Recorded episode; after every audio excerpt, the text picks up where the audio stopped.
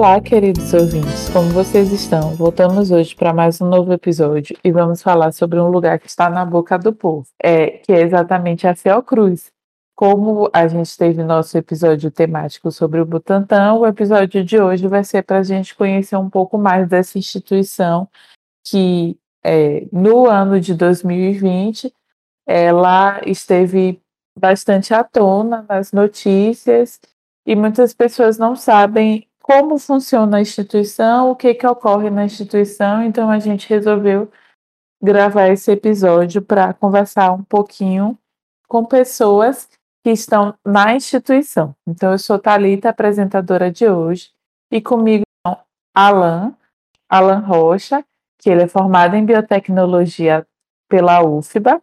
Atualmente ele está fazendo mestrado em biotecnologia pela Fiocruz e além de, do mestrado na Fiocruz, ele também foi bolsista de apoio técnico na Fiocruz. Então, ele vai contar um pouquinho da experiência dele para a gente. Alan, você quer se apresentar, falar um pouquinho mais sobre você? Não, acho que você já falou bem. Eu só gostaria de agradecer à equipe do Velho Chico Science pelo convite. Fiquei muito grato e reconhecido também. É, eu que agradeço você ter aceitado participar. Eu, eu queria ainda destacar que ela também é muito meu amigo e seguido participar. É, também está, é, está comigo hoje o Vitor Alves. Ele é formado em biotecnologia pela Universidade Federal do Ceará, é, atualmente também no mestrado e trabalhando na Fiocruz. Eu vou pedir para ele é, se apresentar melhor e contar um pouquinho sobre ele para a gente. Então, oi pessoal, é, eu também quero, antes de qualquer coisa, agradecer né, pela, pelo convite. É, quando, a, quando eu recebi o convite, eu fiquei bem entusiasmado é, para falar um pouco melhor sobre como é que está funcionando aqui a Fiocruz, né, contar um pouco sobre essa experiência. Eu acho que é extremamente importante é, essa inclusão da biotecnologia num cenário extremamente importante é, que a gente está passando. E acho que você falou bem já tudo sobre a apresentação. Eu fazendo mestrado, né? Tô fazendo especialização agora. É, o tempo está um pouco corrido, mas deu certo encaixar bem direitinho e estou muito feliz mesmo pelo convite. É, e é isso. É, você lembrou bem também. É, agradeço aqui também a Mayara por ter apresentado o Vitor e, e ter possibilitado ele estar aqui hoje. Então, agradeço vocês dois por estarem participando da gravação e vamos começar.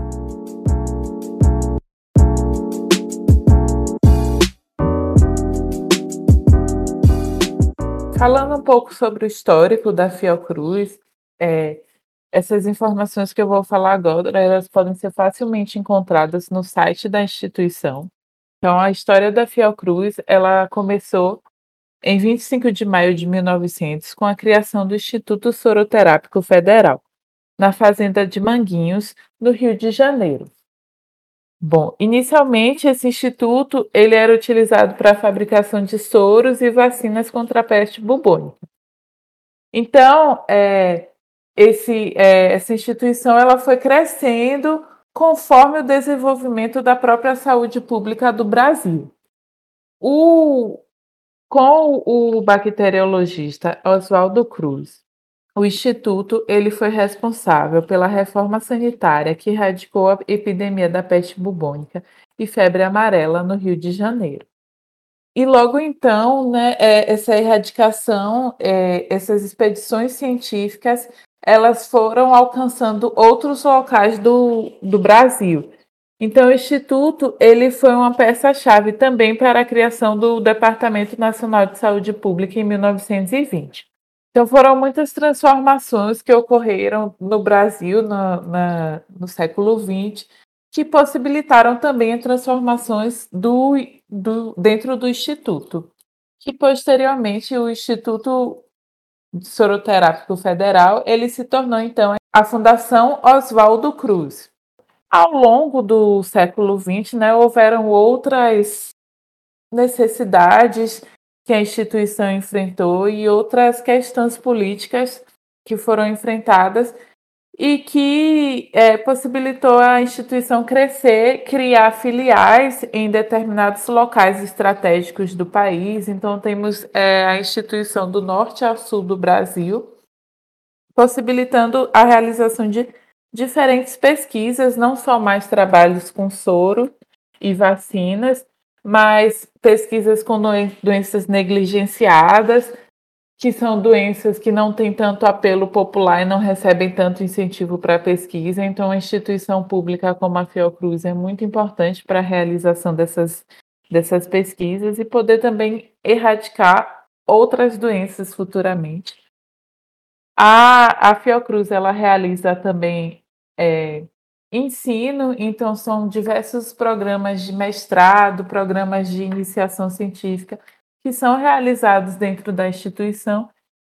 E ela ganhou novas proporções a partir da epidemia do Covid-19, porque atualmente a Fiocruz ela realiza também análises de PCR, análises moleculares, análises sorológicas de diagnóstico do Covid-19 e realiza também pesquisas sobre Covid-19 e a fabricação da vacina em parceria com a AstraZeneca Oxford. E agora falando especificamente sobre a Fiocruz e a fabricação da vacina, essa fabricação é realizada em Biomanguinhos, no Rio de Janeiro, e, e como é que ocorre, né? É, a, essa vacina AstraZeneca Oxford ela é uma vacina de tecnologia de vetor viral não replicante. Foi desenvolvida pela Universidade de Oxford em parceria com a AstraZeneca. É, a Fiocruz ela recebe então né, o ingrediente farmacêutico ativa, o IFA, que a gente já está ouvindo bastante falar por aí na mídia, e ela faz o processamento desse IFA também realiza o controle de qualidade, testes de potência, estabilidade, serenidade, é, possui esse registro pela Anvisa e esse material não é distribuído pela Fiocruz. Ele é distribuído nacionalmente pelo Ministério da Saúde. Então, a, a Fiocruz não é responsável por essa dis distribuição. Ela é responsável por entregar essas vacinas ao Ministério da Saúde, que faz essa distribuição em todo o território nacional. E aí eu reforço novamente que o portal da Fiocruz, ele tem diversas informações confiáveis sobre a produção de vacina, sobre a, a efetividade e segurança da vacina, o Observatório Covid-19 também do portal da Fiocruz tem muitas informações relevantes é, sobre como ocorre, né, como está ocorrendo a pandemia. Então é, é, é, bem mais interessante entrar nesses sites que a gente já sabe que é confiável de instituições renomadas do que a gente procurar informações em outros locais, é, por assim dizer, duvidosos. Então vamos falar agora mais um pouco sobre a experiência dos meninos na Fiocruz.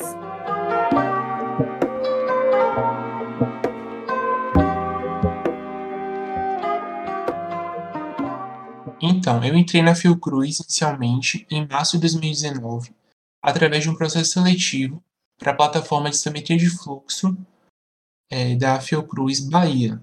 Né?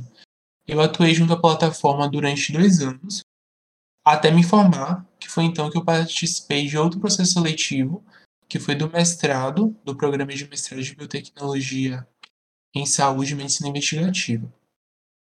Na plataforma de simetria de fluxo, eu tive experiência bem interessante e até que me fez a, me apaixonar mais pela imunologia e até pelo mundo acadêmico também.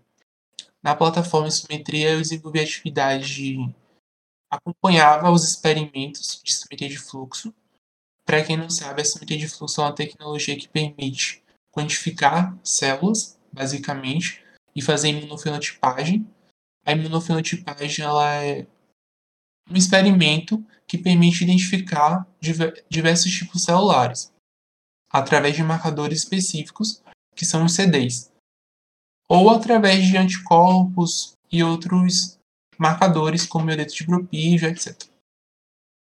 É, atualmente estou desenvolvendo meu projeto de pesquisa do mestrado na área de leishmaniose. Antes do Vitor começar a falar, aí eu acho que cabe a gente explicar um pouquinho sobre a plataforma de citometria da Fiocruz Bahia. Eu não sei como funciona em outras unidades da Fiocruz, mas a, na Fiocruz Bahia é, você tem vários laboratórios independentes. Né? Então, são vários pesquisadores atuando, cada um em seu laboratório, com os estudantes, e desenvolvem pesquisas completamente diferentes. Só que existem alguns equipamentos que eles são muito caros e, e que você não tem, digamos que, um uso diário. É, e, e aí é mais interessante do que cada laboratório ter um equipamento igual ao outro que possa compartilhar. Então, a plataforma de citometria e outras plataformas que a gente tem na, na Fiocruz Bahia, elas têm esse papel, né, de que você possa compartilhar o equipamento. Então, você tem profissionais responsáveis. Você tem, no, no caso do Alan, né, por dois anos ele ajudava as pessoas nas análises que elas precisavam e com o equipamento que é o, o citômetro, né? Que, que vem de célula e, e ele analisava diferentes tipos celulares para diversos experimentos que, que aconteciam na Fiocruz. É, você, se você quiser complementar um pouquinho mais essa fala, Alan. Muito bem colocado, Thalia. Tem uma boa lembrança, né? Que a ideia da criação das plataformas, no caso as plataformas tecnológicas da Fiocruz Bahia, elas são integradas, tá? De todo o Brasil. Tem um site que reúne todas as plataformas, que é o site da rede de plataformas tecnológicas, que a ideia é justamente essa. Como os equipamentos são caros e é difícil fazer a manutenção deles também, eles integram em uma sala multiusuário que tem diversos equipamentos. Por exemplo, aqui na Fiocruz Bahia, é, na sala das plataformas, nós temos a plataforma de citometria de fluxo, que é, tem a citometria de fluxo, né, com contagem celular. Tem a plataforma de PCR em tempo real, que é outra tecnologia da biologia molecular. E tem a plataforma de sequenciamento de DNA, que está tá relacionada à genômica, que faz sequenciamento de DNA. Aí, essas plataformas elas tendem usuários da Fiocruz, sem nenhum custo né, para a população da Fiocruz, e também atendem usuários externos. Aí, cada plataforma tem suas especificidades. E além disso, elas também estão conectadas com as outras plataformas do Brasil. Em, em alguns estados, né, tem a sede da Fiocruz, aí lá também tem outras plataformas de estometria, sequenciamento, e outras tecnologias que fica livre para toda a população e até para universidades também. É, foi uma coisa interessante que o Alan falou agora, né? Se, se você, por acaso, for de alguma universidade é, pública, você estiver fazendo alguma pesquisa e tiver algum interesse em utilizar as plataformas, aí cabe uma pesquisa mais aprofundada e entrar em contato, porque, é, e eu acredito muito nisso, na ciência a gente precisa compartilhar. E está disponível para o usuário externo, só tem, claro, que algumas regras a serem seguidas, e aí vale a pena depois vocês pesquisarem melhor, se tiver interesse. E aí agora o Vitor vai dar um pouquinho seu depoimento, né, do que da experiência dele na Fiocruz. É, bom, é, eu entrei aqui na Central, né, na Fiocruz mesmo. Eu participei de um processo seletivo que teve em agosto. É, logo quando iniciou aqui o, as atividades na, na unidade de apoio, né, que foi extremamente importante nesse período de pandemia. Então, a unidade de apoio surgiu exatamente para ser um alicerce, né, para ser uma, como o próprio nome diz, né, é realmente um apoio ao Laboratório de Saúde Pública aqui do Ceará, né, o LACEN, e foi exatamente nessa necessidade de realizar diversos testes, né, a gente faz aqui testagem em massa, né, da, da de, de diagnóstico do Covid, e eu entrei, participei da seleção em agosto, e aí durante esse tempo é, tiveram diversos processos, treinamentos, né, é, processos de ambientação, e só consegui, ou só entrei mesmo, de fato, na unidade em novembro. Estavam implementando algumas, alguns protocolos, né, estavam adequando algumas, algumas os treinamentos né, do, dos, trabalhadores, dos profissionais. E aí eu entrei em agosto, ou em novembro, estou no setor de biologia molecular. Então, aqui no setor, a gente divide né, esse processo do diagnóstico em diversas etapas. Né? Então, você tem desde a parte de recebimento de amostra, até a parte de preparo de reagentes, é, etapas de extração e, obviamente, da leitura, né, liberação de laudos. Então, são diversas etapas e eu estou na parte da extração. Então, a gente trabalha com uma tecnologia de extração por bits magnéticas e aí é, é extremamente interessante porque eu, eu não tinha muito esse contato, né, esse, essa vivência, obviamente, na na prática, né? E a gente vê alguma coisa ou outra na universidade, mas é, prática mesmo, não.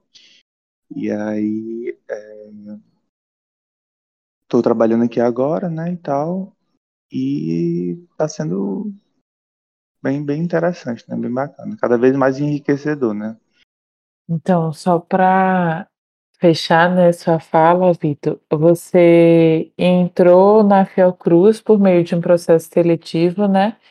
É, é interessante também ressaltar isso, porque o Alan também foi processo seletivo e depois teve o processo seletivo do mestrado. E assim, é, geralmente os pesquisadores eles entram pelo, pelos concursos, né? Mas você tem outros processos para bolsistas, para, é, no seu caso, que foi. É, você está na plataforma de apoio do LACEN, na Fiocruz, para fazer o teste, para realizar né, os testes de, do Covid-19, certo? Isso, isso mesmo. Eu fui, na verdade, contratado pela Fiotech, né, que é uma empresa terceirizada, e aí eu estou trabalhando aqui é, pela Fiotec, né? Mas exatamente nessa realização de exames é, de testagem né, em massa do Covid-19. É, já é uma vivência bem diferente do que o que a Alan teve, é, e até da, da, minha época também, né? E, e aí eu queria saber de vocês é, se vocês se sentem representados e fazendo biotecnologia na atuação de vocês na Fiocruz. Você até começou a falar sobre isso, né, Vitor, que você falou que das diferenças que você sentiu da universidade para agora, e aí você pode começar, já que você já começou no tema. Sim, sim. Eu acho que acho que qualquer biotecnologista, assim que se forma, né, fica bem assim, sem saber, né, o que fazer, ah, vou seguir a carreira, acadêmica, vou seguir a carreira profissional, como é que eu posso é, trabalhar, onde é que eu posso trabalhar, concurso que eu tenho que fazer, tipo, é uma enorme dúvida que fica depois que você se forma, né? E aí eu entrei no mestrado porque eu já estava nessa parte da pesquisa, eu gosto dessa parte da pesquisa, né, sem dúvidas. E no meio do caminho eu tive essa oportunidade, participei do processo seletivo assim sem realmente saber que poderia participar, biotecnologista e tal. Eu fiquei realmente muito na dúvida e acabou que foi é, importante, acho que não só pela, pelo, para mim, né, assim, pessoalmente, mas pela representação de você ter biotecnologistas, assim, em todas as áreas possíveis. E aí eu fiquei muito feliz que a gente tem que batalhar cada vez mais, né, para ganhar um espaço que é merecido, que é nosso e tal também. E gostei bastante da experiência, né? Tô gostando bastante dessa, dessa experiência profissional. E, e é isso. Eu respondi alguma coisa? Acho que sim. É, eu acho que todo mundo, quando se forma, ou antes um pouco de se formar, tem essa, essa questão que você teve, né? De e agora o que, é que eu vou fazer? É, no, no meu caso, eu tive antes de formar e, e depois, e, e eu continuo tendo, na verdade. É, porque aí, como a gente faz biotecnologia, né? A gente sabe que é um curso novo e às vezes a gente se sente um pouco sem perspectiva.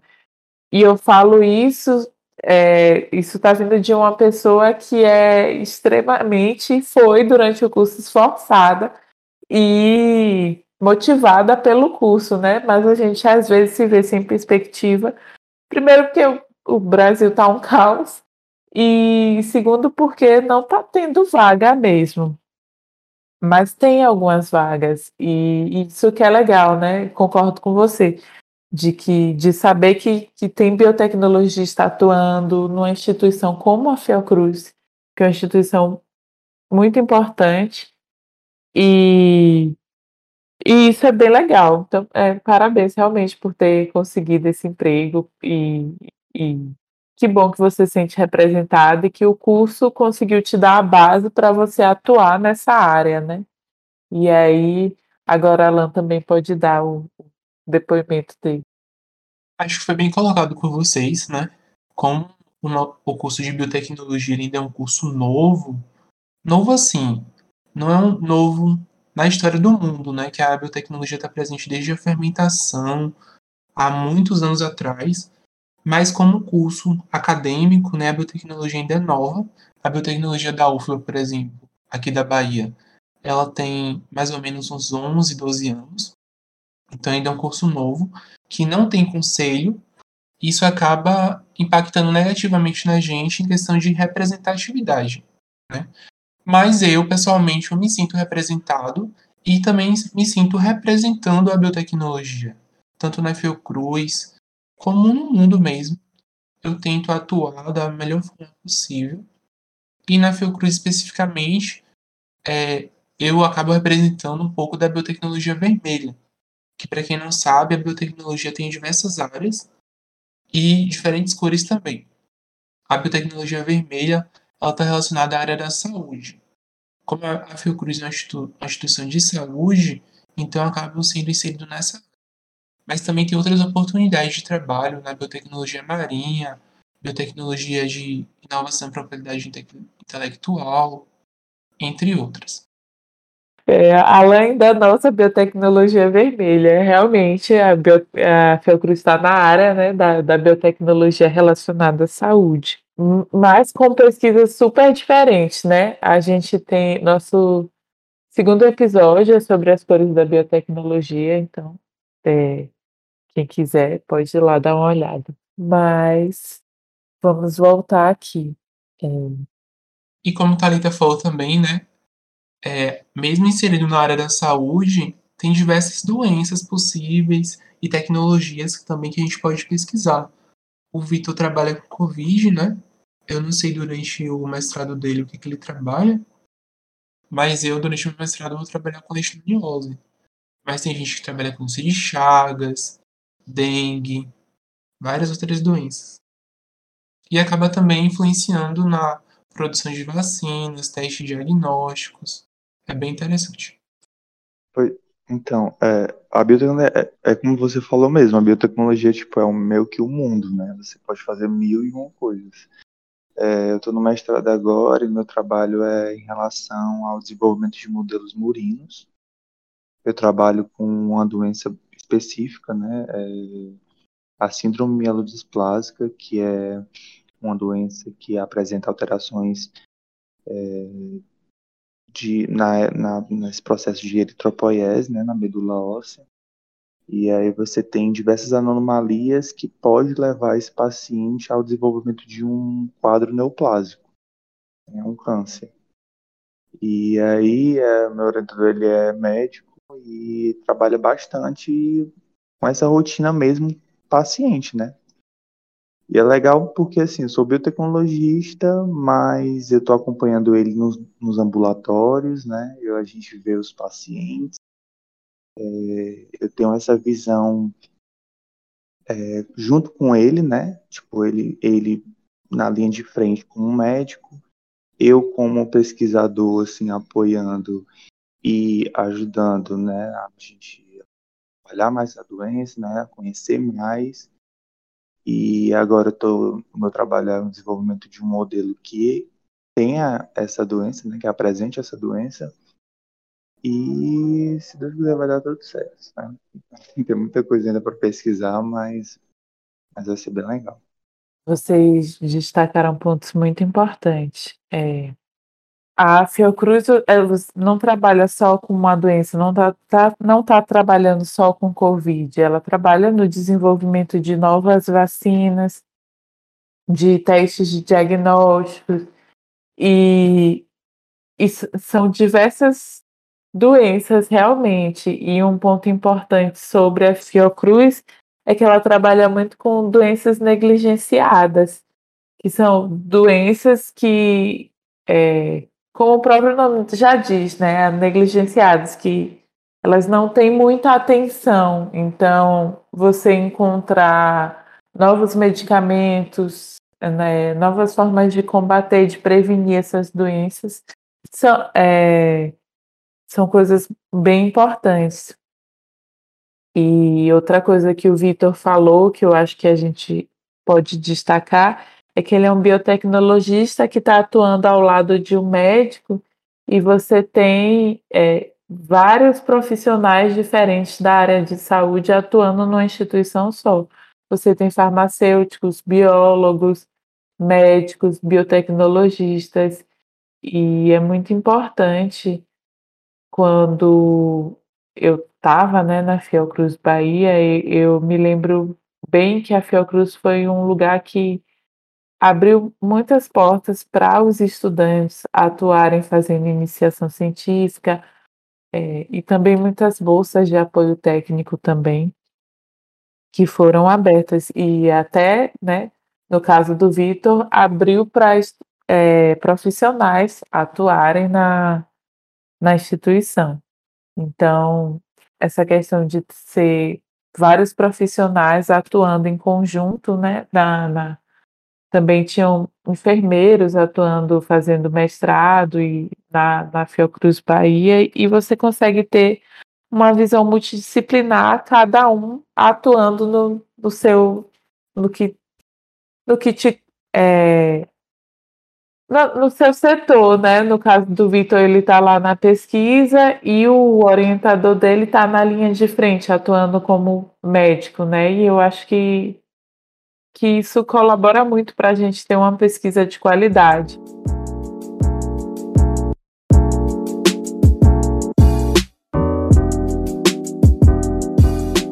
Muito bem colocado, Tado. E, inclusive, a faculdade, ela nos prepara para sermos profissionais multidisciplinares, né? Até o nosso currículo, tudo, é, faz com que a nossa formação seja multidisciplinar, que a gente tenha esse olhar para diversas áreas, até em busca de oportunidades, de empreender, né, de atuar e fazer pesquisa e ser várias coisas e correr atrás das oportunidades mesmo de trabalho. E vocês querem destacar algo mais sobre a trajetória de vocês, como está sendo na, na Fiocruz? É, algo sobre a experiência? Ah, eu posso falar que está sendo um extremamente enriquecedor é, trabalhar um pouco em biologia molecular, né? Porque acho que a gente vê muita prática, né, e tal, acho interessante. É, às vezes o conteúdo assim, fica muito teórico, né? A gente tem pouca prática, principalmente se você for trabalhar com PCR em tempo real, né? Que é o que a gente faz aqui todo dia. É, e aí essa coisa de teórico, teórico, teórico, assim, você acha magnífico, legal e tal, mas na hora da prática a gente faz pouco, né? Mas aqui a experiência aqui, tipo, é, é incrível, de verdade. Eu só tenho que dar graças a Deus. Acho que me apaixonei ainda mais por essa parte de biologia molecular, né? Tô fazendo diversos cursos, inclusive, é, sobre isso e está sendo muito proveitoso, né, para mim mesmo, pessoalmente e profissionalmente, né, também. Fazer o que gosta sempre é bom, né? Eu também tenho essa visão positiva que o Vitor destacou com relação à minha trajetória na Fiocruz.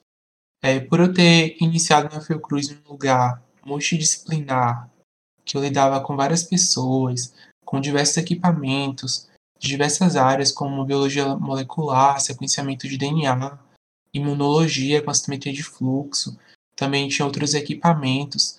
Então, para o meu aprendizado foi muito, muito, muito importante. E fez também com que eu me apaixonasse né, um pouco mais pela academia, por experimentação, por experimentos científicos, por esse mundo acadêmico e científico mesmo.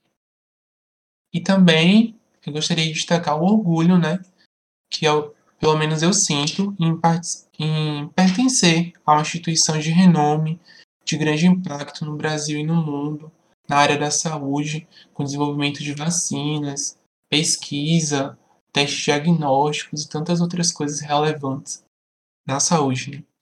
Ah, eu acho que foi bem legal a fala de vocês. É, Ô, Vitor, eu também sou apaixonada por biologia molecular. E eu acho que aqui a gente pode até destacar que está se falando muito sobre PCR em tempo real.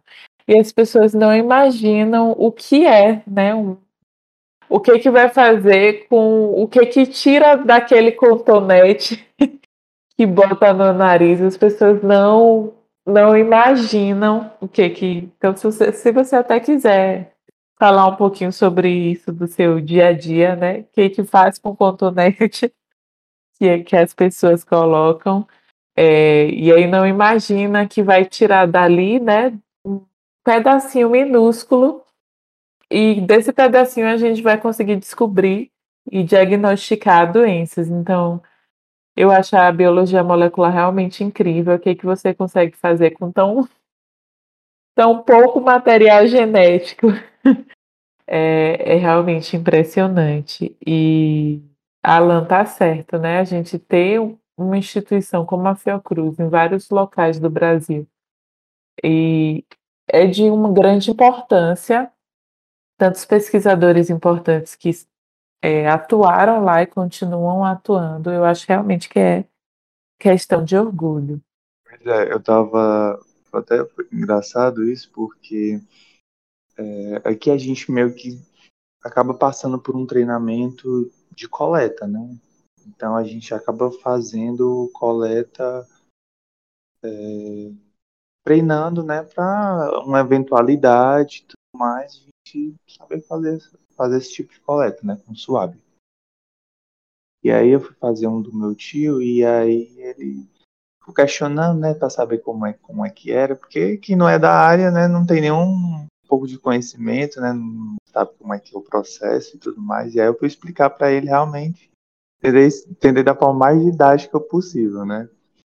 Mas é, para PCR, o PCR em tempo real ele vai permitir com que você consiga identificar né, quantidade, essa quantidade de amostras dentro dessa quantidade de amostras o que você realmente está analisando. No nosso caso, né, o Covid-19, a gente está é, verificando essa potencialidade, né, essa presença ou ausência do SARS-CoV-2. E aí a gente, a partir desse swab, né, você faz essa coleta, a partir desse material, é, você passa por diversos processos né, dentro dessa extração. Então, tem um processo de limpeza, de purificação, a gente tem um processo de aquecimento, que é tudo para remover aquele material genético né, dentro dos vírus. E aí, a partir desse momento que você tem a liberação desse material genético, a gente faz um, um, um processo de extração por bid magnética. Então, essas bids se ligam a esse material genético e aí ele passa por diversas lavagens. E essas lavagens é para remover qualquer tipo de impureza e permitir com que essas bits fiquem ligadas apenas né, a esse material genético. Por fim, é feito diversas lavagens, né, com extrações diferentes, obviamente, de sais, para desligar esse material genético da bits e aí você tem no processo final apenas esse material genético. No nosso caso é o RNA do SARS-CoV-2. E aí esse RNA a gente, a gente plaqueia numa placa de mix, né? E tem diversos ingredientes que vão auxiliar dentro, dentro do processo da PCR, né? Essa amplificação. Então imagine que você tem lá, consegue extrair X cópias é, desse fragmento, né, ou desse, desse material genético, desse RNA, e dentro do termociclador, né, que é uma etapa, a etapa de amplificação, você tem essa duplicação, né, essa, esse aumento exponencial é, desse material genético. E a partir do momento que você tem esse aumento exponencial, né, você vai tendo 2, 4, 8, 16 cópias e vai chegar a um ponto que você consegue, o aparelho consegue detectar essa fluorescência e aí você consegue saber se é, se aquela amostra ali ela está num nível adequado, que você pode dizer que de fato é, existe ali a presença né, do SARS-CoV-2, ou se não, se, se chegou assim se, a, se, a, se a, essa amplificação ela não foi suficiente é, para ter essa detecção do material, né? E aí, no caso, seria um material é, não detectado, obviamente, e aí negativo. E é, é um mundo, né, assim, de coisas. E o PCR hoje em dia é dito como uma metodologia de padrão ouro, né? Porque realmente você tem essa especificidade, é, dependendo do kit, obviamente, né? É, desse material. E aí hoje em dia é um dos que mais são é, uma das técnicas que é mais utilizadas é, dentro desse campo do diagnóstico do COVID. Né? Acho que é uma das, das técnicas mais precisas, na verdade, para trabalhar com essa detecção. Acho que sua explicação foi maravilhosa. Eu não vou nem tentar acrescentar algo. É, e já que a gente está falando, né, sobre sua atuação na Covid, é, eu queria que vocês comentassem um pouquinho se, como vocês consideram, né, a atuação da Fiocruz durante a pandemia e como está sendo para vocês atuar na Fiocruz durante a pandemia? Então, a, a, atuação da Fiocruz durante a pandemia está sendo muito importante no Brasil. É tanto que ela está acabando ganhando bastante evidência na, na mídia, né? Direto fala-se da Fiocruz, que a Fiocruz, porque a Fiocruz também está atuando num ponto bem importante, que é o combate à fake news para tentar esclarecer mesmo as dúvidas da, da população, para evitar que sejam disseminadas informações falsas que acabam atrapalhando o combate ao coronavírus. Além disso, também a Fiocruz ela participa no desenvolvimento da vacina que está sendo administrada contra o Covid e também ela atua com, como o Vitor, né, que trabalha na plataforma de diagnóstico é, do Covid-19. E para mim atuar durante a pandemia, como a Fiocruz tem seguido bastante os protocolos de segurança e combate ao coronavírus, é, acaba sendo difícil ir para a Fiocruz, né? Porque tem limite de pessoas por laboratório, aí precisa tem uma lista de controle, né, para contar quantas pessoas estão frequentando e tal, e também a gente tem que fazer com bastante frequência os testes diagnósticos para evitar a disseminação da doença dentro da Fiocruz.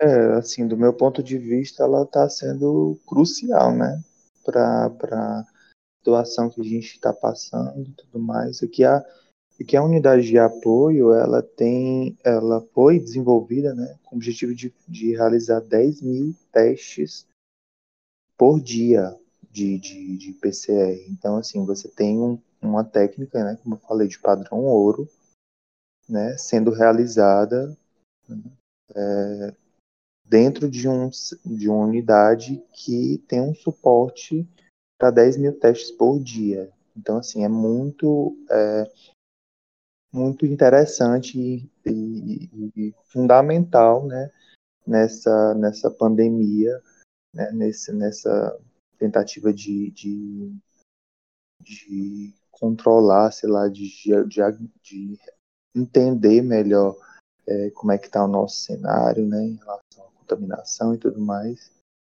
Sem falar nesse, no desenvolvimento da, das vacinas, né?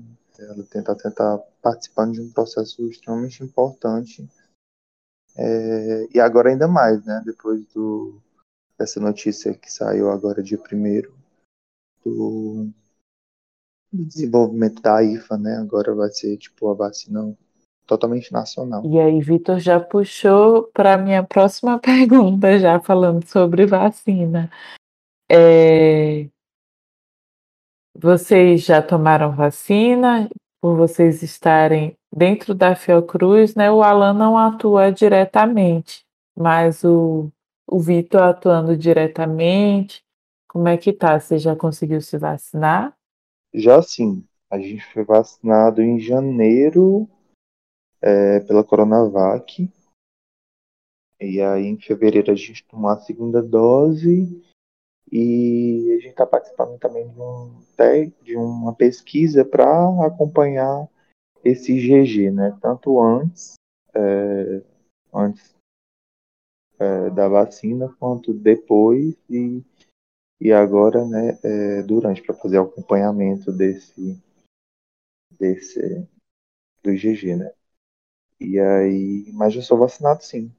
Apesar disso, assim, apesar de estar vacinado, eu já peguei Covid, mesmo depois da vacina, mas eu tive realmente praticamente nada, né? Senti nada, só coriza. É, então, assim, foi, foi, foi, foi tranquilo, né? Minha doença. Eu ainda não me vacinei, apesar de estar inserido em uma, em uma instituição de saúde pública, né? Que produz a vacina é difícil entender o porquê, mas a gente segue tentando dialogar com tanto com a prefeitura de Salvador como também com a instituição para verificar a possibilidade. É, eu entendo o que você está falando sobre essa questão dos profissionais, mas é, talvez tenha outras questões envolvidas, né? Por exemplo, o pessoal que estava na na plataforma de, de diagnóstico daqui, né? É, eles foram vacinados logo no, no início do ano também, igual o, o Vitor lá no Ceará, né? Eles é, foram vacinados e, e continuaram atuando, né? É porque a gente, nós como profissionais de biotecnologia, como nós não temos conselhos, conselho ativo, né? A gente acaba não tendo tanta representatividade e força na fala com as instituições públicas, né, como a prefeitura, governo, aí acaba a gente não tendo visibilidade mesmo. E aí é, nós somos esquecidos. É tanto que as outras, os outros profissionais de saúde, como fisioterapia, enfermagem, biólogos, já foram inseridos na lista e a gente ainda não.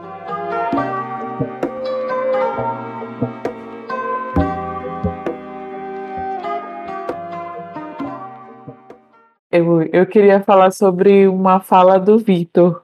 É, você disse que você está participando de uma pesquisa que está monitorando os anticorpos que vocês produziram após tomar a vacina, certo? Você pode explicar um pouquinho melhor? É, aqui a Fiocruz daqui, ela, ela também tem essa parte de pesquisa e tudo mais, mas assim, é num prédio meio que separado, né? A central realmente fica, a unidade aqui de apoio, ela, ela fica de certa forma isolada.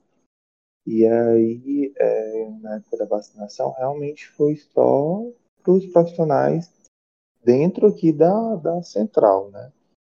Até o pessoal assim, da pesquisa e tudo mais, como era, assim, era um prédio distante, né? Não era, não tava, não tinha trabalhadores assim envolvidos de, de fato com um processo de, de aqui de, de diagnóstico, aí eles não, não tiveram acesso a, aqui à vacina.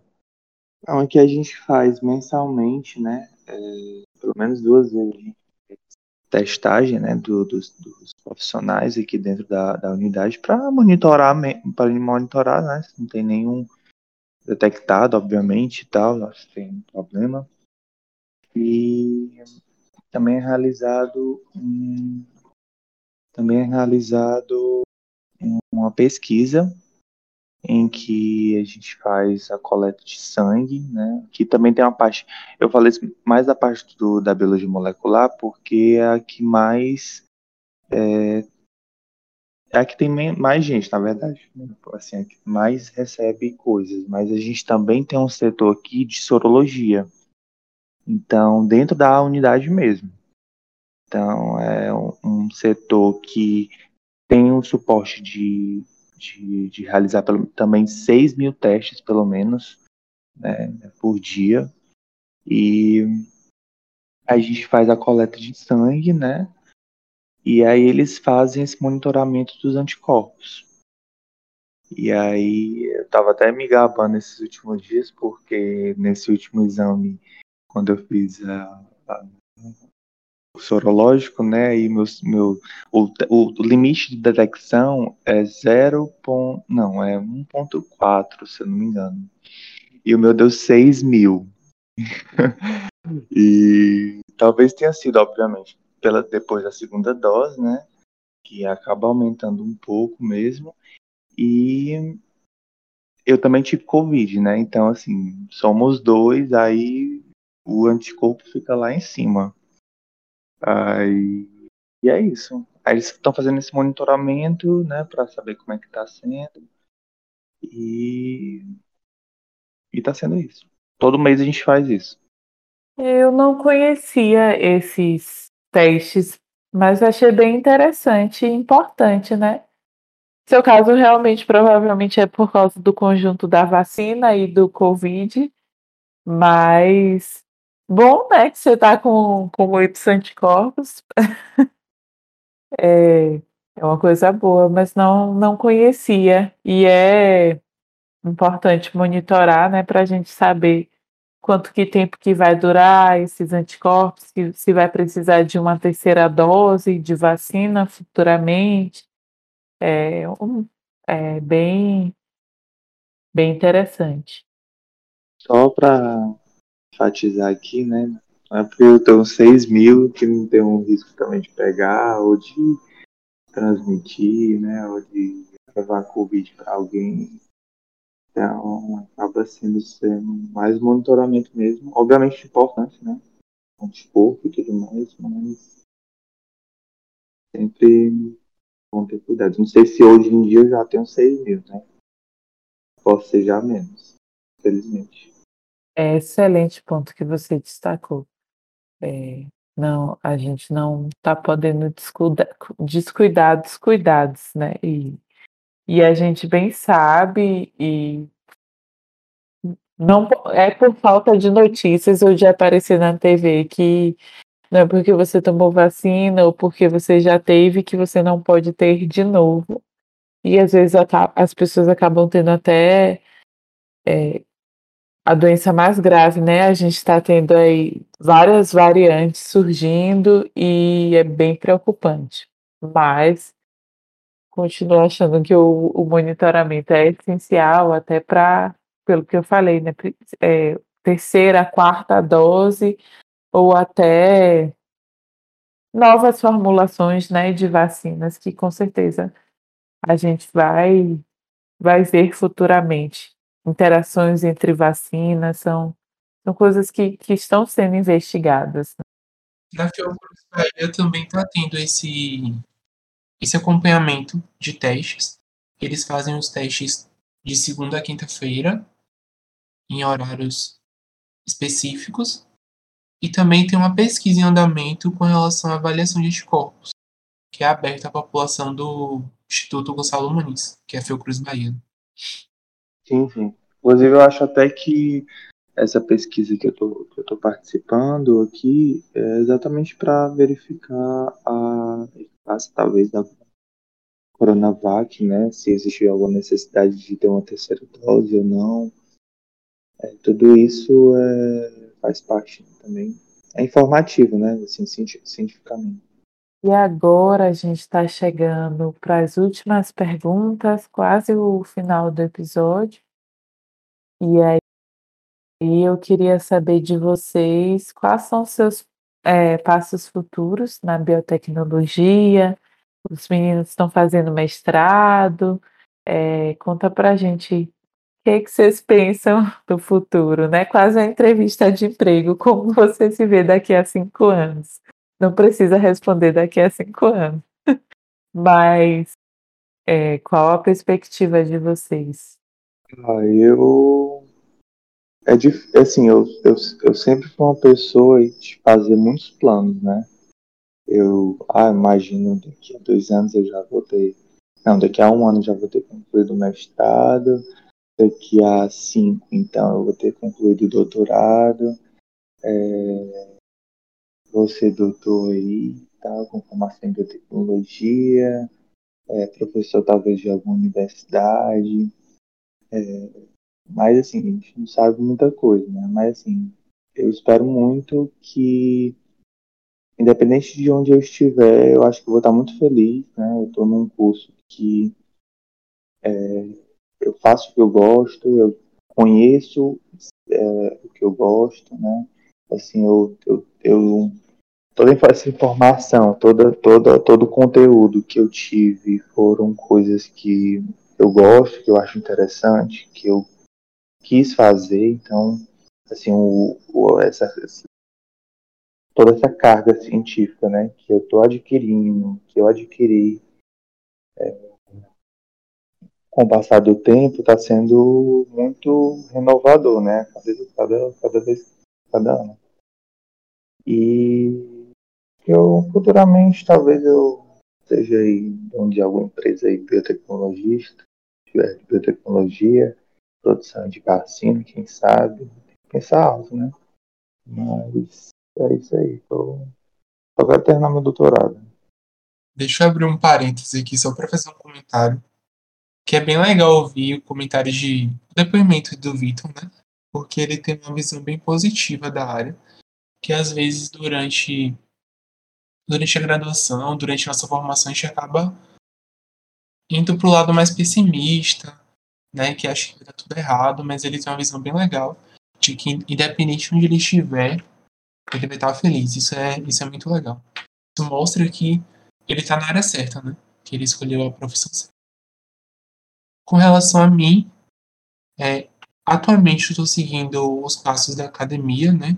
Começando com o mestrado. Possivelmente farei o doutorado também, mas eu sigo aberto para as oportunidades.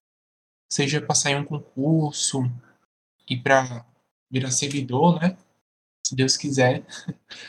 Ou também participar de uma empresa com carteira assinada, entendeu? Eu busco me qualificar e estar pronto para quando a oportunidade bater a porta, ou eu correr atrás, que é o mais provável, né? Quando eu correr atrás da oportunidade, que ela surgir, eu esteja pronto e preparado para poder assumir aquela vaga. Apesar de eu gostar da academia, eu não me limito, né? É apenas academia. Eu vou atrás do que aparecer, e aí, tá um pouco deixando a vida me levar, mas também não, porque eu planejo, né? Não é abrir mão de tudo que eu estou fazendo, dos meus planos, mas eu sigo planejando e tendo um simples plano A, B, C, e lutando mesmo, correndo atrás das oportunidades. Ah, que fofo, achei muito boas as falas de vocês e e acho que os dois, né, é, têm uma visão bem semelhante de de que estão na academia, mas estão buscando algo mais sempre.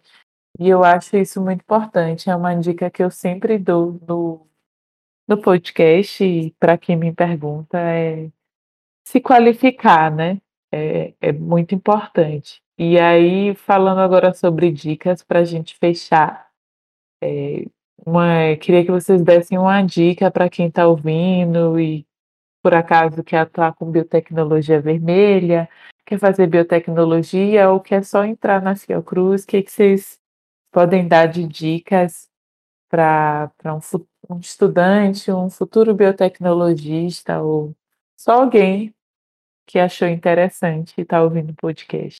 Bem legal, Vitor, que você falou, essa questão de não se limitar. Acho que eu reforço essa dica para os ouvintes. E também outra, outro projeto de extensão, como o Vitor falou, que tem vários. Eu não sei dos outros cursos como é, mas biotecnologia realmente tem vários. É, outro ponto é o centro acadêmico, que eu também pude participar, assim como a Thalita também, ela participou do centro acadêmico. Não foi durante a minha gestão, mas o centro acadêmico ele dá outra visão para a gente, que é o lado mais político, né, de movimento estudantil. É bem interessante. Eu acho que para o estudante, tudo que for possível ele abraçar dentro dos limites dele, né, é interessante porque agrega tanto em questão de comunicação, de relação interpessoal, de aprendizado mesmo da academia, do que você quer fazer, para você conseguir se encontrar e isso pode definir o seu futuro. É, eu gostei muito da colocação do Alan é, sobre a iniciação científica, porque é, eu acho que é uma das coisas mais principais é, dentro do curso, né? Eu acho que é extremamente importante você se inserir é, nesse ramo científico. A gente está falando de um curso que tem uma base enorme científica, né? Então, é, muito importante que você tenha um conhecimento é, assim, laboratorial mesmo e na pesquisa, né? E, e é um curso assim que é muito amplo. Então, assim, eu conheço pessoas que começaram em iniciação científica em um laboratório, não se identificou muito com aquela área, aí foi para outro e foi para outro, foi para outro. Foi... Eu conheço gente que passou por já cinco, seis laboratórios já, assim, como, como iniciação científica, entendeu? E assim, é... e, e, e, isso não é ruim, isso não é ruim. É muito bom porque você conhe... cria uma bagagem muito grande, né? É, sobre, sobre diversas áreas. E assim, eu, eu sou um pouco suspeito porque dentro da graduação eu tive eu era muito interessado em tudo, né? Eu acho. Então, eu fazia muito, muita disciplina, eu fazia iniciação científica, eu participava de projetos de extensão. Eu acho que a maioria dos, dos cursos da graduação, principalmente da biotech, é um, acho que é uma das que mais tem projetos de extensão comparados a, comparados a outros cursos, né? Então eu participei de praticamente todos. Eu acho que só não, participei mesmo do da empresa Júnior, que a gente também tem, que é a Auge Biotech. E não participei da Lina.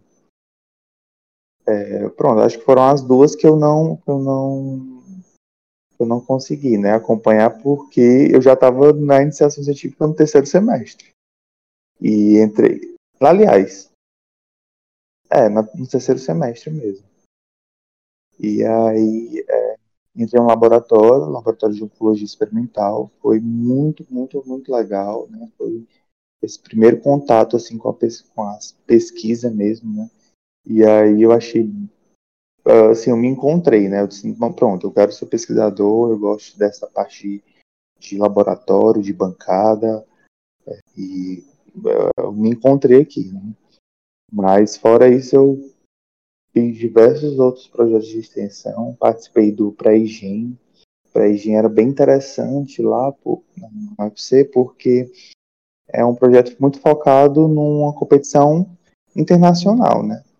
É uma competição que ocorre em Boston. E aí é, você desenvolveu a ideia do, do, do, do projeto de extensão era o desenvolvimento de uma técnica, né, que fosse útil, que usasse biotecnologia, na verdade, que utilizasse biologia sintética, que tivesse um cunho assim meio social. Então, o projeto que a gente tinha era o desenvolvimento de uma microalga que combatia é, a larva do Aedes aegypti. Então, a gente sabia que na época assim, a dengue era zika, chikungunya, tinha um monte dessas doenças aí que estavam assim, explodindo, acho que no Ceará. E aí, o combate a uma larva, ou a um mosquito que é em comum com todas essas doenças, né, acabou sendo de forma extremamente importante. E aí é, participei também desse projeto, né, foi bem legal. E assim, não se limitar, né? Não me limitei em nenhum momento e acabei acabou sendo bem enriquecedor. Eu acho que a dica que eu dou para os alunos, né, para todo mundo que estiver que estiver ouvindo, é exatamente seja assim, seja proativo, seja interessado, seja curioso, é, vá realmente atrás de saber mais, né? Não, não, não se limite a tipo assim, não se limite às matérias, não se limite por mais difícil que seja, a gente sabe que a nossa grade é bem complicada, né? A gente vê um pouco de tudo, é bem difícil muitas muitas matérias, mas não nunca se limite, porque é, naquele pouquinho ali que você aprende, que você pode se encontrar, né? Pode saber o que é que você quer para sua vida toda, quanto é, você acaba tendo essa bagagem, né? Científica ao longo do tempo do curso. E, e é isso. É legal ouvir a experiência de vocês e eu também concordo com tudo.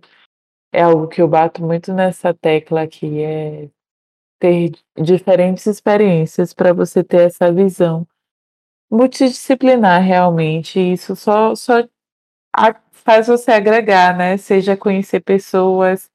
Se não fossem os projetos que eu participei, eu não teria conhecido Alan, porque ele é de outro semestre mas aí eu é, participei do centro acadêmico, que não foi na mesma gestão que ele, depois participei da empresa Júnior, e aí eu conheci o Alan, e enfim, fui participando de diversos projetos, que inclusive foram projetos relacionados à biotecnologia, que também permitiu conhecer a pessoa que me apresentou ao Vitor.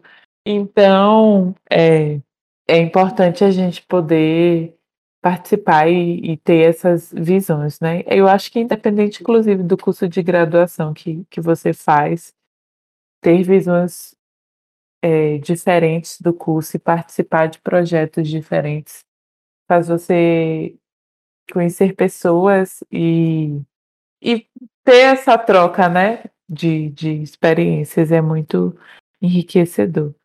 Aí eu queria agradecer aos meninos pela participação hoje, foi bem legal ouvir a experiência de vocês. E, e aí agora a gente tem um último quadro para encerrar o programa. E o último quadro de hoje é o Choque de Ciência, que é o, a parte do episódio que a gente dá uma dica cultural ou científica ou algo que você acha interessante para os ouvintes. E Fiquem à vontade se vocês tiverem pensado em alguma dica.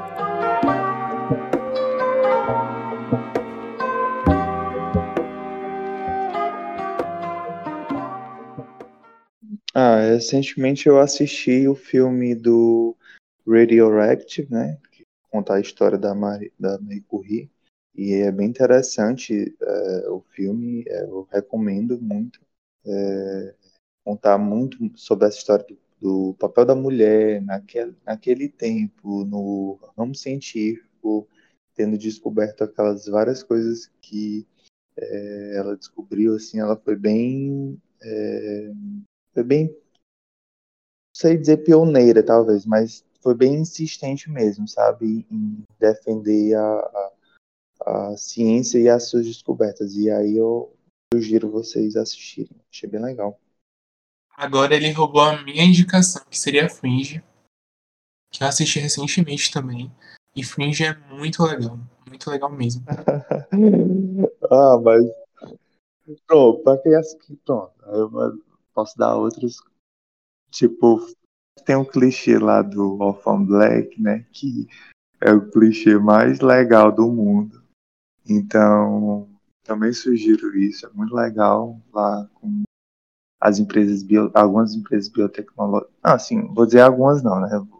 Ali na ficção, uma empresa biotecnológica tendo feito aqueles clones e tem toda aquela trama é, bem interessante. Eu aconselho também a assistirem Fringe. Fringe é uma das séries que eu mais gosto, né? Eu assisti acho que no começo do curso. Eu achava o velhinho lá, cientista, eu achava que ia ser eu no futuro. E eu acho bem legal e minha dica. Assisti recentemente também. E Fringe é muito legal, muito legal mesmo. Aborda bastante sobre biotecnologia e fala de biotecnologia tipo há 10 anos atrás. Né? Qual era a visão deles para o futuro, como seria o futuro. E eles falam de várias coisas, de bioterrorismo, ataque biológico, né? É, altas tecnologias, com, até como eles imaginavam como seria o celular hoje, né? Que na série começa com um celular ainda bem bem antigo, que era aquele da aquele Motorola que não quebra nunca, que joga na parede, tijolinho. Depois eles tentam adivinhar como seria o celular no futuro, e eles imaginam que era como se fosse um pedaço de vidro brilhante. E foi bem interessante, eles também falam o tempo todo de biotecnologia. Orphan Black também, que Victor falou, é bem legal, também fala de biotecnologia, de clonagem humana. E Radioactive eu também assisti recentemente, que aborda sobre radiação. Todas as dicas são incríveis. Hoje podem assistir sem medo de errar. Ah, mas aí vocês dois já me deram uma dica, porque eu nunca assisti Fringe e, já, já coloquei na lista, então, achei bem legal a, a sinopse que vocês. Mas Orphan Black é, assim, amo. e para quem gosta de biologia molecular, então você dá. É, é bem viajada, mas tem o sequenciamento, tem eu, eu acho bem legal. Eu recentemente comprei um livro, ainda estou no meio, mas é bem interessante, que é o livro da ciência. E aí ele faz um panorama desde os primórdios até de agora, de várias descobertas, sabe? De várias é, tecnologias, de vários cientistas, de várias coisas mesmo que já aconteceram. Então, acho que é bem legal assim para você ver tipo uma linha de tempo de tudo que aconteceu, né? É bem legal também. Eu também dou essa sugestão. É, outra sugestão que eu não sei se é tão científica, assim, tão é, cultural e tal, mas eu estou fazendo uns cursos num site chamado Coursera, então você pode fazer diversos cursos lá, gratuitos. Eu estou fazendo um agora de astrobiologia, que eu sou apaixonado pelo espaço, né? Eu espero, eu espero ser o biotecnologista que vai ser contratado futuramente para colonizar Marte. Então eu estou aprendendo desde já astrobiologia e mas é bem legal, assim, tem outros cursos, tem diversos, tem curso de bioinformática, tem bem legal. O certificado geralmente é pago, né? Pago em dólar, mas você tem. É um curso que você desenvolve é, a partir de universidades bem renomadas. Então acho que vale a pena até para dar uma incrementada assim no currículo, né? Acho que é bem interessante. A astrobiologia está na lista de episódios futuros. Aí eu até já te falo, já que você já tem até tá até estudando a área. É, e você tinha comentado até sobre o pré-ID, também está é, na lista de episódios futuros. E só para não dizer que eu não dei nenhuma dica hoje, e é, eu tem um filme chamado Estrelas Além do Tempo, né? E pegando é, essa questão espacial que o Vitor falou, e é um filme bem legal que conta a história de três cientistas é, negras americanas que foram realmente estrelas à frente do seu tempo que conseguiram desafiar é, o, o mundo que elas viviam, né, racista, machista, e, e fazer ciência nos Estados Unidos em uma época que, que não era aberta né, a, a elas. E é um filme bem, bem interessante também. Aí eu vou finalizar agora o episódio, se, se, se vocês quiserem falar mais alguma coisa, se despedir, desde já agradeço bastante a presença de vocês, estão convidados sempre para voltar e é isso. Ah, eu que agradeço pelo convite, foi, foi bem legal essa troca, essa conversa e agradeço de verdade. Obrigado, viu? Eu também gostaria de agradecer novamente. Foi bem interessante participar de um podcast. Eu nunca tinha participado. E eu achei bem interessante a experiência. Foi bem divertido conversar com vocês. E eu assinei embaixo das dicas de todos, viu? Do Vitor e da Thalita. Bom, gente, então estamos chegando ao fim mais, de mais um episódio do Velho Chico Science. Não deixem de nos acompanhar nas redes sociais, nosso Instagram, Twitter, ou até nos enviar um e-mail. É, somos o Velho Chico Science em todas as redes sociais. E até a próxima.